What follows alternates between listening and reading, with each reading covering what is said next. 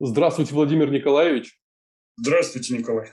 Очень, очень рад вас приветствовать. Э, давно с вами собирались э, сделать э, нашу передачу. Вопрос об истоках нашей русской литературы. А мои читатели, некоторые, некоторая определенная группа э, утверждает, что у нас, в принципе, до кириллицы, там, до глаголицы была своя письменность, э, своя глубокая культура, которую потом э, спрятали некие они.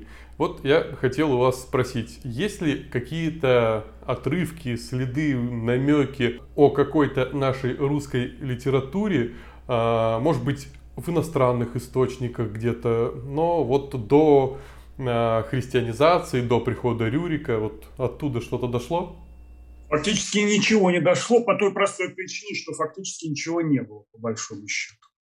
Потому что мы слышали, знаем из каких-то косвенных, не особенно убедительных источников о том, что существовали у славян какие-то черты и резы, ну и в качестве письменных знаков. Но ничего, кроме того, мы не знаем. Вот. Э, фольклор был, безусловно. Никита Ильич Толстой, покойный, он связывает стремительное развитие русской литературы, которая, ну, наверное, я упреждаю ваш вопрос дальнейший, которая начала стремительно развиваться на рубеже X-XI веков. Э, вот э, высокоразвитый фольклор, он полагал, простимулировал это, стимулировал это развитие. Ну, это, опять же, гипотеза, некое, некое построение, так что я даже не хочу называть слово, употреблять здесь слово миф. Ну, это какая-то некомпетентность, ну и наивная, такой, знаете, наивный патриотизм, который граничит ну, вот с такой вот, вот детской убежденностью, что мы очень хорошие, а потому у нас была великая цивилизация, великая государственность до, условно говоря, 988 года. Понимаете, причина в том, почему я, так сказать, ну, не расположен говорить о существовании русской литературы до 1988 года по той простой причине, что русское язычество не нуждалось в литературе. Оно не нуждалось в письменности. Мы знаем с вами прекрасно, что подготовить национальные кадры интеллигенции, образованных, ну, скажем так, касту образованных людей, это вещь чрезвычайно сложная. Это занимает, как правило, даже не десятилетия, а столетия. Вот. А ну зачем кому-то? Зачем было учиться, например, крепостному крестьянину в условиях России, ну, в условиях средней, средней России в 18 или до середины 19 века? Он рождался в определенном качестве. Он помогал своим родителям сперва гусей пас, потом э, чем-то еще занимался, потом он женился, заводил свою семью и, в общем-то, чаще всего обходился без, без грамоты, без приобщения к письменности и к восприятию письменного слова. Вот. А, поэтому ну, не было у язычников, э, русских язычников, потребности создавать письменность. Еще раз говорю, это очень трудозатратно, требует колоссального, колоссального напряжения. Поэтому я начинал отсчет русской литературы с, вот, с 988 года. Появилась письменная религия, которую невозможно представить без письменного слова – и это простимулировало развитие литературной культуры, развитие письменной культуры. Я бы так ответил на ваш вопрос. Нас сейчас обвинят в том, что мы с вами оба продались э, немцам, вот, э, потому что вот считается, что немцы э, спрятали всю нашу э, культуру. Э, вот, э, и, соответственно, приведут нам в пример Велесову книгу. Кто-нибудь держал эту книгу, Лукас? Нет.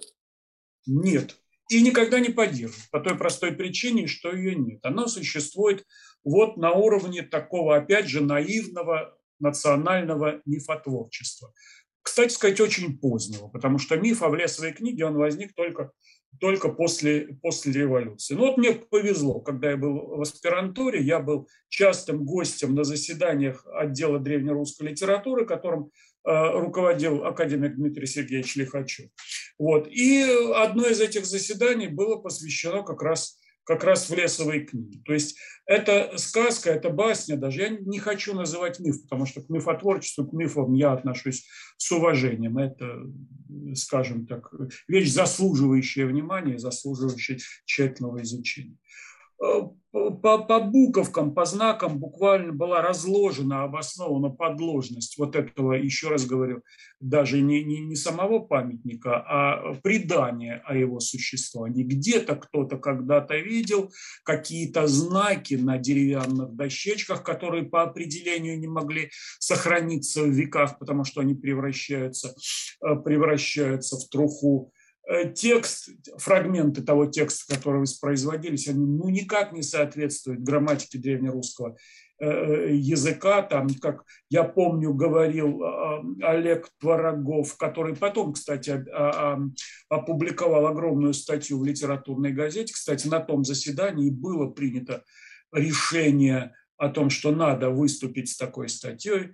Александр Михайлович Панченко предложил Дмитрию Сергеевичу это сделать. Дмитрий Сергеевич сослался, сославшись на занятость, это еще при советской власти было, между прочим, сославшись на занятость, перепоручил это Олегу Викторовичу Творогову, и тот написал очень хорошую статью. Я могу отослать всех заинтересованных читателей вот к подшивкам литературной газеты, ну, примерно 84-85 годов. Там это сейчас по интернету это легко очень легко делается. Ну, то, то есть то, что сейчас в книжных магазинах продается под названием «Велесова книга», это э, некая просто фантазия на тему, правильно? Фантазия на тему, вы знаете, сейчас издать можно что угодно.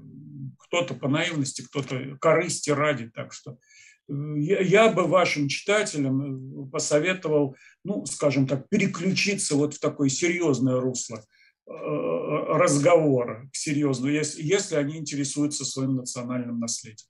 Важный вопрос. А, первое слово, которое у нас считается, оно написано и дошло до наших дней, это вот э, таинственное горохще или что оно означает?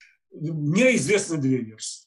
То ли это был сосуд, тот глиняный сосуд, э, на, на котором была начертана эта запись, то ли это был, были семена горчицы, которые хранились в этом сосуде, в разбитом сосуде, Э, то ли это э, было имя э, какого-то человека, который изготовил этот сосуд. Я знаю, что сосуд изготовлен в первой четверти X века, то есть за несколько десятилетий до официального признания христианства. Но это говорит только о том, что были грамотные люди на Руси, которые пользовались кириллическим письмом. Христиане появились на Руси задолго до 988 года. Мне гора очень симпатично представление, согласно которому э, киевское, э, э, в общем, крещение киевлян в 988 году – это не начало христианизации Руси, это уже его завершение, угу. как оно делалось на государственном уровне. А подтверждение существования христиан на Руси, ну, оно отслеживается по письменным источникам очень легко. Когда все-таки начинается русская литература, с чего? Первое, самое вот про наше произведение. Это, какие, это какие-то а, религиозные сочинения, не знаю, а, размышления на тему или сочинения на тему жития святых. Ну, что это? Ну, давай, давайте начнем вот с чего. Что ну, существованием литературы можно считать э, обращение книг на Руси. Вот появилось, э, появились, появились книги, которые можно было почитать. Вот их завезли, допустим, из Болгарии христианской, у которой был тот же богослужебный язык, что и у наших с вами предков. Появилась вот, вот как один из героев Гоголя, а, а как один из героев эм, э, Гончарова говорил, а не почитать ли мне книгу? Вот, вот русский человек получил возможность почитать, почитать, почитать книгу. Разумеется, это были э, произведения религиозного содержания. И я сейчас думаю о том, что Вообще-то русская письменность, русская книжность с момента своего начала, она была, это, знаете, это было очень серьезное дело. серьезное дело, почему? Ну, потому, ну, начнем с того, что э, материал для письма был очень дорог, это была кожа, э, то есть пустячки, которые какие-то фиксировать на пергамене или на пергаменте, э, это было ну, очень дорогим делом. Ну, поэтому серьезные тексты фиксировались. Религиозный, душеспасительный. Я бы начал обзор русской литературы со слова о законе и благодати. Это э, первая половина XI века. еще не митрополит Иларион, в скорости он станет митрополитом киевским и всей Руси, фигура исключительно масштабная, исключительно загадочная в русской, в русской истории. Вот он пишет ну, гениальное произведение «Слово о законе и благодати», которое отстаивало правоту русского религиозного выбора, который был сделан на рубеже 10-11 столетия, потому что я так понимаю, что э, еще тогда существовали люди и какие-то силы, которые пытались оспорить, оспорить в этот выбор. Вот с ними, кстати сказать, Иларион и э, полемизирует. Ну, это ну, ну, это без всяких оговорок, это гениальное, гениальное произведение, с которого и начинается древнерусская литература. А, оно произносится, это произведение, как бы на одном, на одном дыхании. Оно не утрачивает при этом своей цельности, своей художественной какой-то завершенности и в то же время какого-то четкого идеологического посыла, который связан с правильностью, с правильностью выбора. Ну, скорости появится повесть «Ремонный хлеб», скорости появится «Житие Бориса Глеба», из-под пера того же автора выйдет и «Житие моего земляка, курянина, преподобного Феодосия Печерского, чем я несказанно э, горжусь. Ну, а потом э, маховик начнет, э, так сказать, набирать обороты и ну, скажем так, фактически в любом крупном центре э, древнерусской цивилизации будет э, существовать своя летопись, свой летописный свод, иногда не один, в Новгороде так было несколько. Ну а серьезность литературы, уж если мы об этом поговорим, заговорили, вернее, серьезность э, литература начнет утрачивать в 17 веке. Когда появятся развлекательные жанры, когда появится первый русский роман, когда появятся повести такого, знаете, достаточно фривольного, декамероновского содержания. Э, это кто? Это первый романовый, да, получается? Это уже середина 17 века, да. Так что это уже вот э, тогда же и раскол произошел э, в русской церкви, такое приспорное явление. Ну и тогда же появился, появилось вот такое новаторское, если говорить литературе произведения, как э, «Житие э, протопопа Авакума», им самим написано. Пример, пример э, такой, знаете, как бы сказали литературоведы рубежа 20-21 веков, это литература нон-фикшн, то есть это вот такая вот мемуаристика, воспом... воспоминания, это жизнеописание вот так себя любимого. Причем до, достаточно простым языком, э, не, не каким-то там... Фактически делением. разговорным языком. Да. Вот, это, вот об этом надо вести речь, когда мы говорим о новаторстве Авакума. Да, он, он ощущал себя не столько пишущим, сколько говорящим. Вот. И его э, читатели призваны были воспринимать вот такую вот э, живую русскую речь.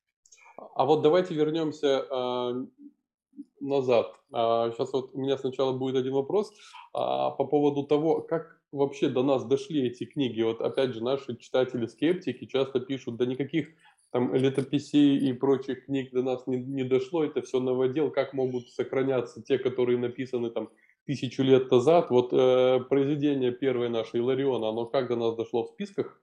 Ну, оно в списках, конечно, дошло. Автографа XI века нет, конечно. Это, это надо быть очень на, наивным человеком. Но, кстати сказать, в колоссальном количестве списков дошло до нас э, слово о законе и благодати. Когда я говорю колоссальное, э, я имею в виду число 50. Ну. В пяти списках оно дошло до нас. И это что касается, вот, э, касательно памятников древнерусской литературы, это колоссальное э, количество, свидетельствующее об огромной популярности этого произведения. Популярность сохранялась вот с XI до XVI века.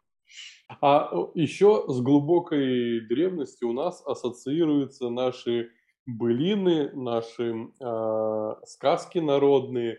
Э, вот Чу, э, так, меня тоже сомнения по поводу них э, одолевают, что это все-таки какой-то новодел века 18 Знаете, чем, с чем связаны ваши ваши сомнения, я, я, я так думаю. Ведь с фольклором практически познакомились только в XIX веке. В 19, когда началась активная собирательская деятельность.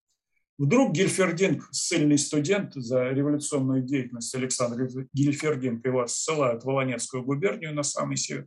И вдруг он узнает о том, что, оказывается, былины до сих пор поются, вы понимаете?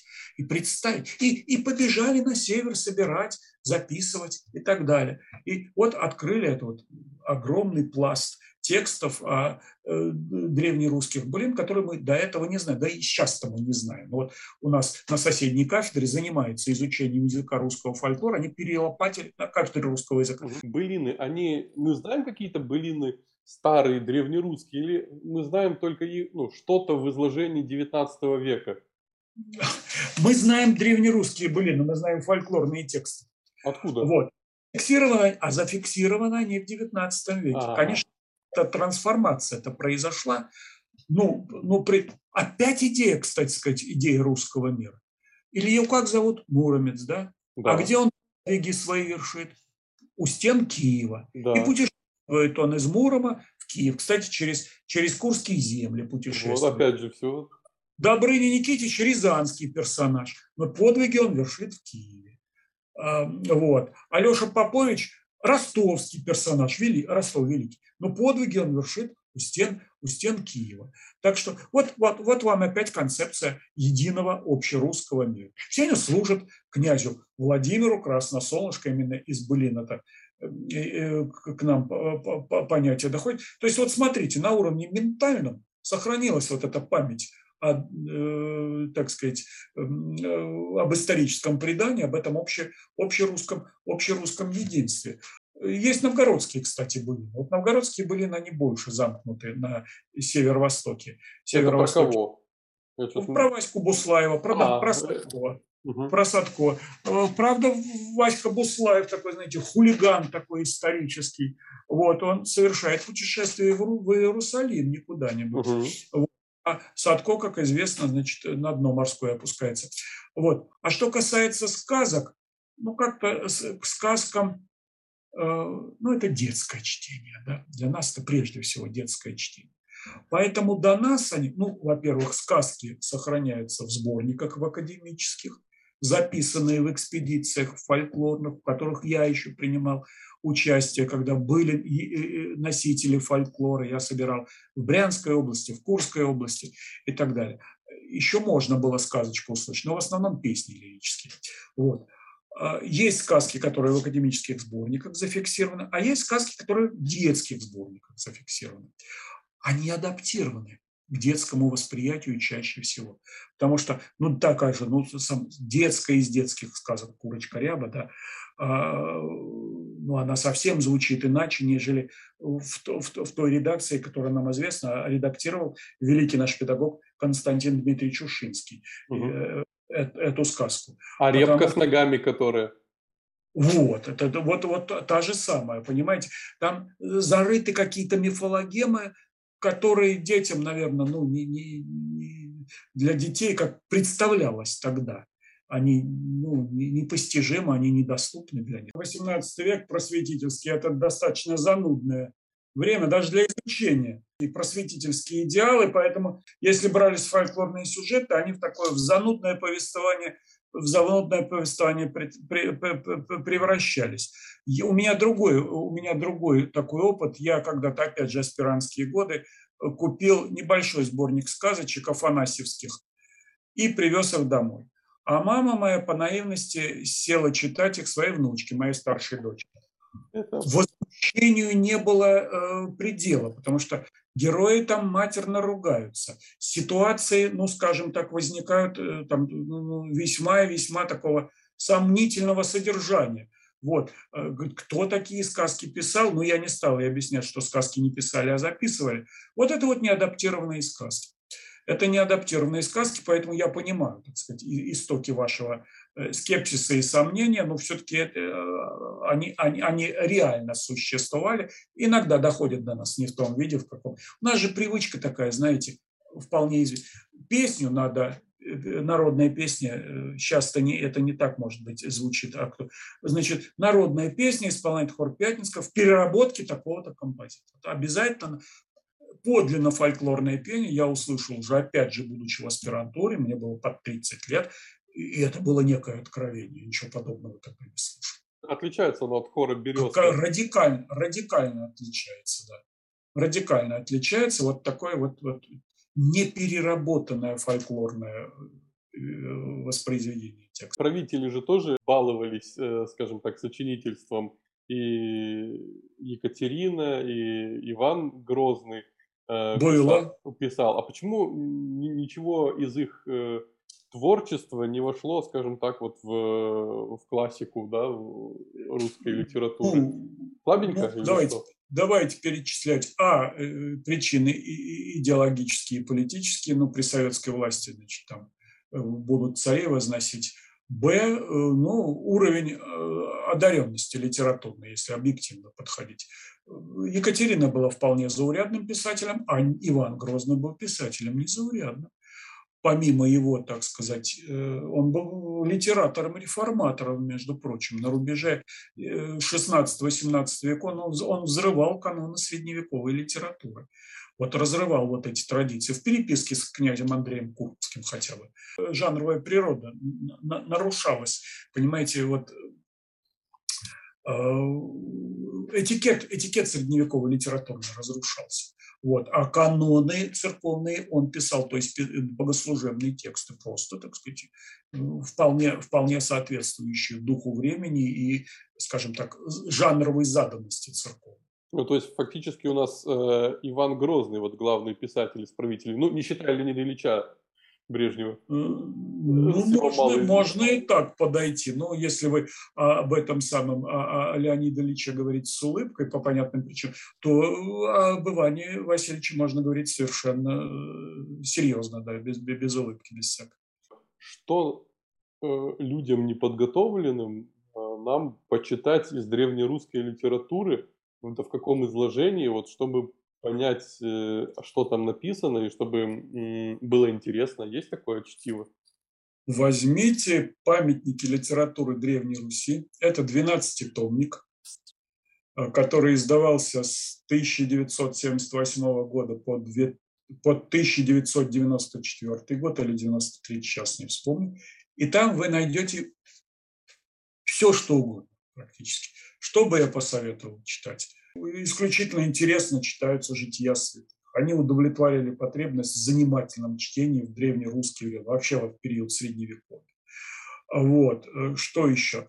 Э, почитать можно, ну, житие Александра Невского, преподобного Сергия Радонежского, житие Бориса и Глеба, там такая, знаете, в двух версиях, кстати сказать. Э,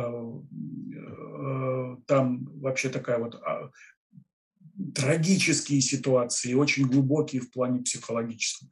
Ну, конечно, надо читать э, повесть временных лет. Не все, потому что там достаточно скучные иногда перечисления. Ну, некоторые сюжеты, там, например, повесть об ослеплении Василька Теребовска. Это же потрясающая драма просто. Конечно. Просто явленная. Господи, моление Даниила Затучника почитайте, пожалуйста, 13 век. А, кстати, там одно из, одно из первых упоминаний Курска содержится некомплиментарное, между прочим. Вот.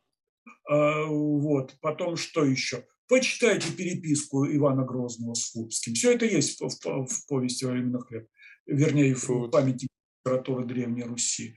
А потом что еще? А, потом, что еще, 17 век, я уже упоминал, повесть о горе злочастии, а, повесть о Саве Груцине. Наши кинематографисты дураки, они не знают, что экранизировать. Я вас уверяю, экранизировали бы ту и другую повесть, то две недели по вечерам бы люди не появлялись бы на, на, на, на, на, на улицах, если бы хорошо, хорошо это вас создали, там, там тебе и триллер, там тебе и клубничка, там тебе и все, что угодно. Это, э, это 17 век. Почитайте совершенно замечательную повесть э, «Колязинская челобитная». Почитайте эту повесть. Ну, разумеется, разумеется, произведение Авакума и прежде всего, прежде всего его, его житие. Вам уже надолго хватит. Из переводных можно Александрию прочитать. А я, я пойму э, то, что там написано, там... А там до, до 16 века там все в переводе идет. Ага. Э, такая предполагает, русская традиция предполагает, что средневековые тексты до 16 века, они чаще всего на развороте делаются. Слева древнерусский, справа русский текст. Спасибо большое, Владимир Николаевич. Я очень надеюсь, что мы с вами продолжим нашу беседу, потому что... Давайте, обозначайте тему, обязательно побеседуем.